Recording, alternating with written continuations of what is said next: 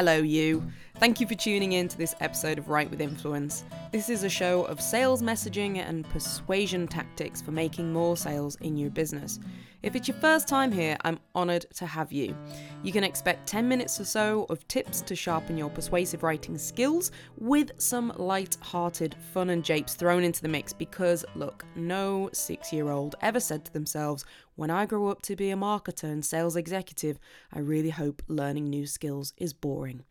We are against boring here at Write with Influence HQ. So, what have I been up to? I know technically you didn't ask, but I'm going to tell you anyway. At the moment, I'm about to head up to work in London this week for a two day sales messaging for a client, and I absolutely love doing these. So, this particular client helps other businesses implement their digital transformation strategies. And what they're looking for is a new and fresh way to talk about their business so that customers, when hearing this message, will say, That sounds different, that sounds valuable, and more importantly, that sounds like something I want to know more about. These sessions are usually pretty intense because uh, we're going to spend two days pulling apart their existing message and then building it up into something shiny and new with real show stopping attraction.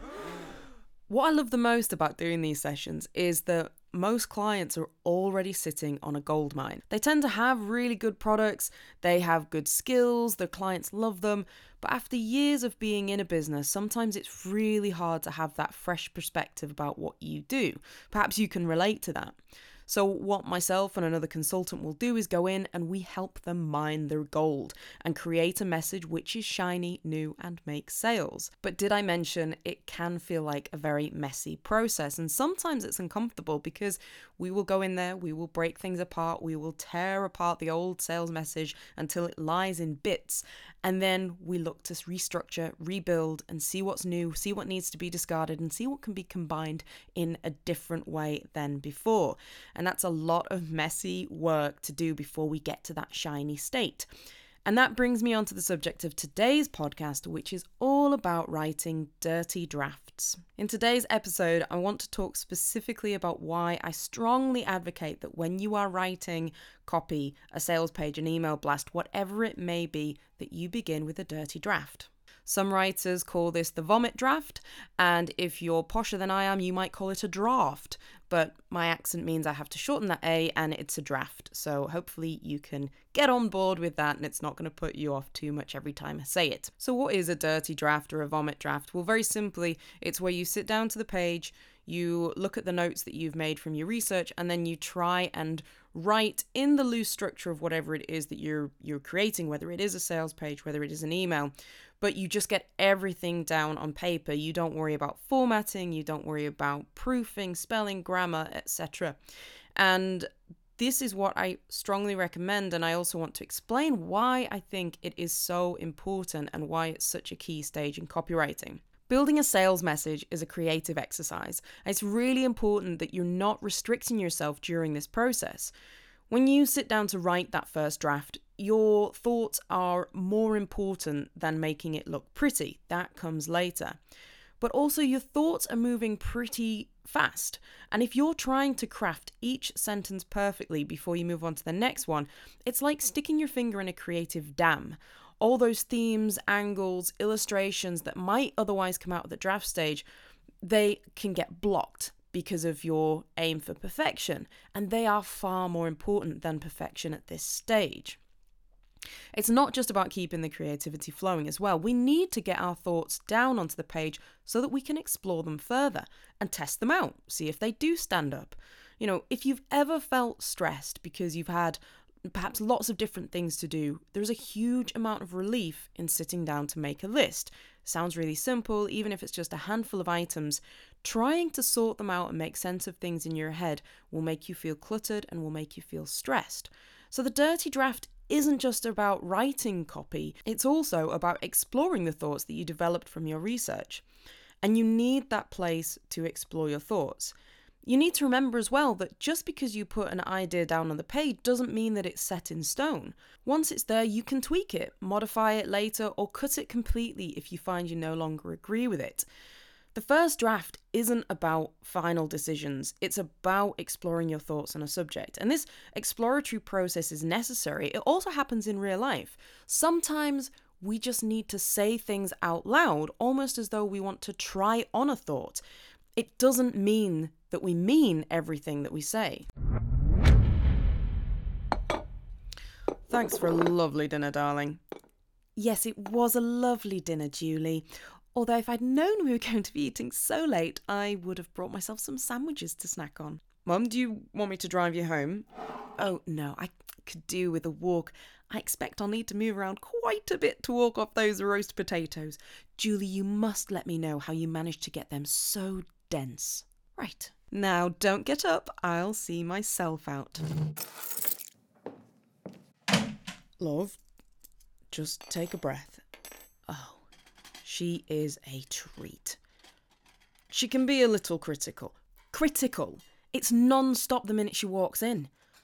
Your mother seeks out joyful people in order to just break them down. She feasts on the souls of the innocent and the pure. She's the devil incarnate. She's the stuff of nightmares. She is. Oh, standing in the hallway. Hello, Sylvia. I forgot my purse. She'll forget about that, won't she? Water off a duck's back, I'm sure. Mum, come in. Yes, come in and meet your first grandson, Sylvia. Oh, I, I don't want to get too close. No, that's okay. Come on, you can hold him. No, it's just that he looks so innocent and pure. I'm not certain I could resist feasting on his soul. We only popped to the hospital so your father can get his prostate checked. Enjoyed it a little more than I think he should have. Toodaloo! Tom, it, it's been three years. Mom, what are we doing in the churchyard? Your father and I wanted you to see the plot that we bought. We're not getting any younger, and I just wanted to share with you our future resting place. Oh, I- am sure you and Geoffrey will be around for many, many, many more years, Sylvia. Oh, I'm sure of it. Come, the stonemason's just finishing up the engraving. Oh, for the love of. Tom, has she really. Dearest Sylvia, mother of Tom, wife to Geoffrey, now free to feast on the souls of the innocent and pure for all eternity. Here's another reason why trying to write a neat and perfectly formed first draft doesn't really work. It leads to procrastination. Next to the paper cut and RSI, procrastination is a writer's biggest killer. If the pressure is on to sit down and create something well written as you write it, that's a lot to take on. But if you can ask yourself, look, can you just sit down for 30, 40 minutes, look at your notes, and pretty much just smash the keyboard out and write non stop in that time? Well, that's a much easier and less daunting task. So, why are people reluctant to do this? Well, first, because of what I've already talked about, they think that they are committing to an idea or a thought as soon as it hits the page, and that's just not true. Secondly, because they think that if the quality is poor on that first attempt, well, what's the point in writing it? What I want to tell you is that even a rough draft is probably not as bad as you might think. Now, don't get me wrong, I would never, ever, ever share my draft with a client. Sometimes at the end of the writing periods, my fingers are just tired from typing, and all I can see are red squiggles because I'm not even hitting a lot of the right keys anymore. I am just mashing them in the vague direction of the keys that I need.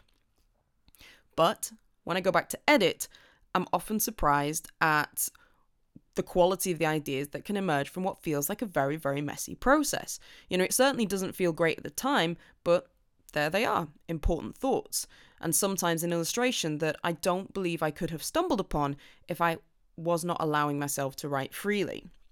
Now, obviously, when you turn in or you publish your work, your copy has to be tidy, but that's what proofreaders and editors are for, and they are invaluable. But they come in after your great ideas. They are there to shine what you have, not to dictate the show. Because I'm sorry, but people aren't moved by perfect punctuation and impeccable grammar. They're moved by the themes that they find emotive that make them feel something. And when people feel passionately about your writing, they're hooked. If it was the other way around, if people were only moved and engaged by perfect grammar and punctuation, I think we'd lose out on a lot of superb creative works. Okay, what have you got for me? Oh boy, oh boy. This has been a whirlwind tour of top talent. I've got some of the best songs for you to review that are available for us to release. Hit me with it. First one, uh, this is from this guy, uh, James Brown. Uh, it's a real funky soul number. It's got hit written all over it. And it just comes in really edgy and punchy with, well, I feel good. I knew that I would now. I feel good. I knew that I would now. So good, bum, bum, so good, cause I got you. Oh, yes. Oh, yes. Love it. Love it. Sign him up, get him on board. Uh, just need a couple of lyrics change, and then we are good to go. Lyrics change? Yeah, the grammar's all wrong. We're gonna have to get him to sing I Feel Well. I feel well. That's the correct grammar. But that doesn't sound right. It will to people who love grammar. No, no, no, no. I, I feel good sounds like he's had a sudden burst of energy, that he's electric, he's ready to shake things up. That's what the kids want. I feel well sounds like he's been a bit poorly and he's just starting to improve after having some chicken soup. These things are important. All right, look, look. Here's another one. A little bit more soulful, but one that still reaches a powerful crescendo. So this is by some lass called Tina Turner. She's singing softly. You think it's a love song, and then bam, she hits you with it. What's love got to do, got to do with it? What's love but a second-hand emotion? Oh, I love it. Couple of tweaks and we're there. Again, tweaks. Yeah, again, she's just sloppy with her grammar. What's love got to do with it? Uh, no, no, it doesn't make sense. She is going to have to sing What Does Love Have to Do, Have to Do, Have to Do with It. I feel like we're losing something by doing that to these songs. Oh, we are certainly losing things. Make no mistake, we are losing some very basic linguistic errors. We release these songs as is, and we will be hounded by pedants for the rest of our lives. By what? Pedants. Oh. Get Tina, get James on the phone. Tell them we'll take their songs if they're willing to tidy it up. Don't think they're gonna do that. then then we're the ones laughing because they'll never be successful like that.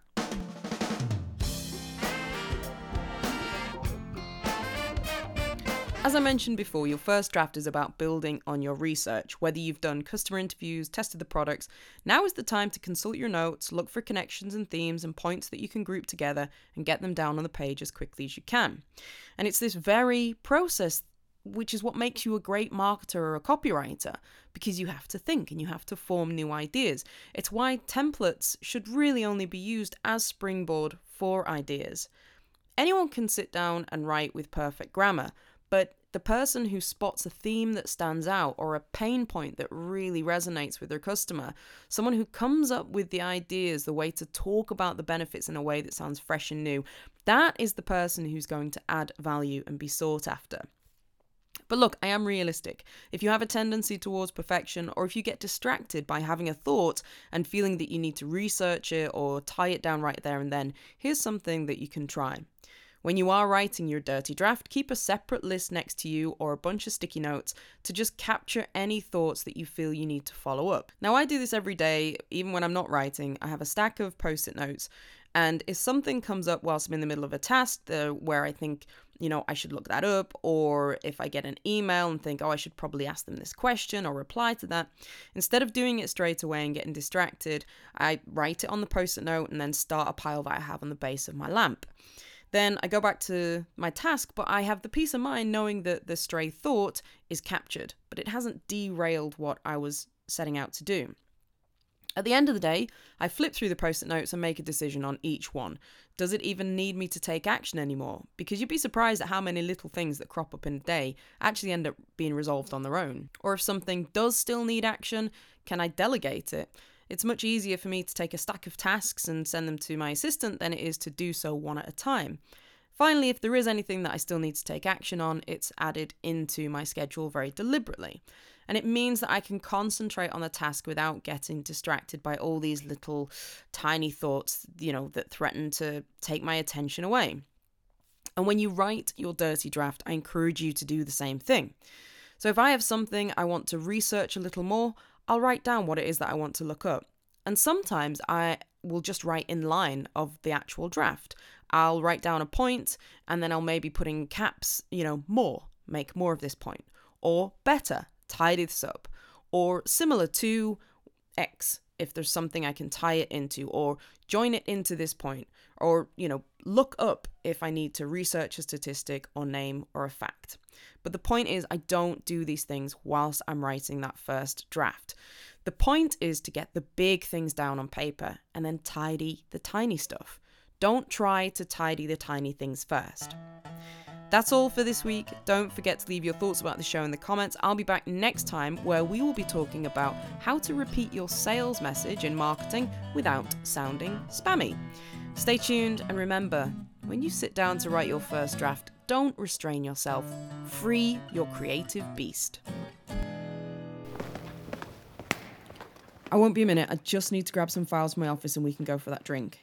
I can't believe you got that job at the top secret government lab. Mm-hmm. I went for it as well, you know. Did you? Yeah. Failed the tests for it though. Psychometric test, aptitude test, common sense test. I did score highly on the likable and the daft last test, but it means I'm not really suitable for a lab role as such. I think they're putting me forward for a managerial one. Okay, look, just wait here a sec. Let me grab my things and. Uh, whoa! What's that? It's an unknown species. We discovered and captured it last week in Crawley. Look, I can't tell you much about it, but just just wait here. Don't touch anything. I'll only be a minute. Got it. Psst. Oh my god, you can speak. Of course I can speak. Could you just let me out? Should I? Well, it's the weekend, isn't it? Well, everyone else has knocked off early. They they just forgot to unlock my cage. Hmm. Yeah, that makes sense. Cheers. Okay, let's go. Wait. Where's the beast? Probably in spoons by now? You let it out. Yeah, but he said he'll be back after the weekend. Do you know what? You are right. You'd be a perfect manager.